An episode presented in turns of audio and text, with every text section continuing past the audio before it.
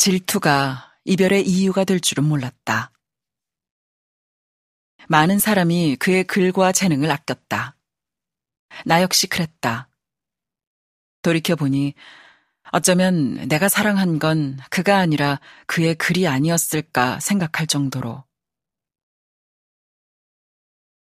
잠시 체류하던 영국에서 돌아와 첫 책을 쓰던 그 무렵, 난 이전에는 경험하지 못했던 깊은 슬럼프를 통과하는 중이었다. 아무도 만나고 싶지 않았고 이야기를 나누고 싶지도 않았다. 공연장에서 아는 얼굴이라도 마주칠까봐 객석등이 켜지기 전에 허겁지겁 어둠을 통과해 나와 다시 어두운 내 방으로 숨어들었다. 와인잔을 가득 채워 앞에 두고 글을 쓸 뿐이었다. 그때 그를 만났다. 펼치는 잡지와 신문마다 늘 그의 글이 보였고 라디오에서는 그의 목소리가 들렸다. 자랑스러웠고 질투했다. 동시에 열등감에 휩싸였다. 내 글도, 내 이야기에도 누군가가 귀를 기울여 줄까. 하지만 그를 향한 나의 질투가 아니라 나를 향한 그의 질투가 이별의 이유가 될 줄은 몰랐다. 나의 첫 책이 나올 무렵 그와 만나 두 번째 책이 나온 이후 이별했다. 불과 1년 남짓의 시간. 책이 나오기에도 혼인신고를 하고 부부라는 이름으로 살기에도 너무나 짧은 시간이었다. 함께 같은 집에서 살았던 건 반년 남짓이나 될까. 그는 내 책들을 함께 하는 생활을 못 견뎌 했다. 그럴 수 있다고 생각했다. 그도 오랫동안 책을 내고 싶어 했으니까. 책을 내고 싶어 했던 그의 마음을 알고 있었지만 나는 아무것도 할 수 있는 일이 없었다. 첫 책이 출간되고 얼마 안 된 9월의 어느 날, 짧았던 행복이 지고 무거운 공기가 집안 구석구석 내려앉을 때쯤 나는 퇴근을 한 뒤 집으로 향하는 발길을 돌려 혼자 광화문 교보문고로 향했다. 판매대의 그 수많은 책 중에서도 단번에 내 책을 알아봤다. 내 책만 보였다.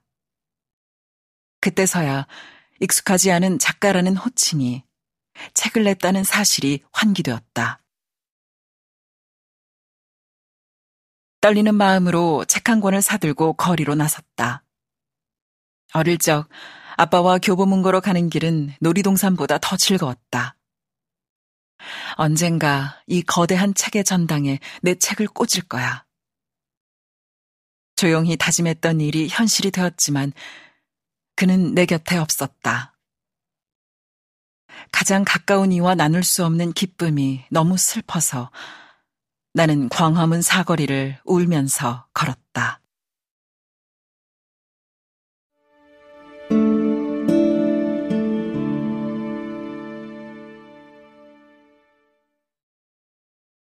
아마데우스 피터 셰퍼 1979년 런던 올리비에 극장 초연 정신병원에서 노년을 보내고 있는 살리에리가 관객을 향해 입을 연다. 음악을 위해 신과 거래한 자신의 젊은 날을 그리고 자신이 모차르트를 죽였음을. 극은 살리에리를 젊은 날로 데려간다. 화려한 오스트리아 궁정에서 존경받는 음악가로 칭송받던 살리에리는 빈에 온 모차르트를 만나게 된다. 술에 젖어 음탕한 말이나 일삼고 여자들의 품속에서 헤어나지 못하는 모차르트의 천부적인 음악적 재능을 발견한 살리에리는 질투에 휩싸인다. 모차르트야말로 신이 사랑한 아들이었음을 자신의 재능은 보잘것없는 것임을 알게 된 살리에리는 신을 저주한다.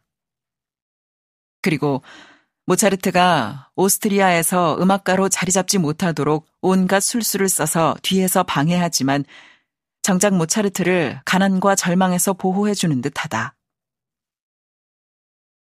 결국 병에 걸려 쇠약해진 모차르트는 레퀴엠 작곡을 마지막으로 죽음을 맞게 된다. 살리에리는 자신이 모차르트를 죽였다고 거짓 소문을 내고 자살 시도를 하지만 살아남는다.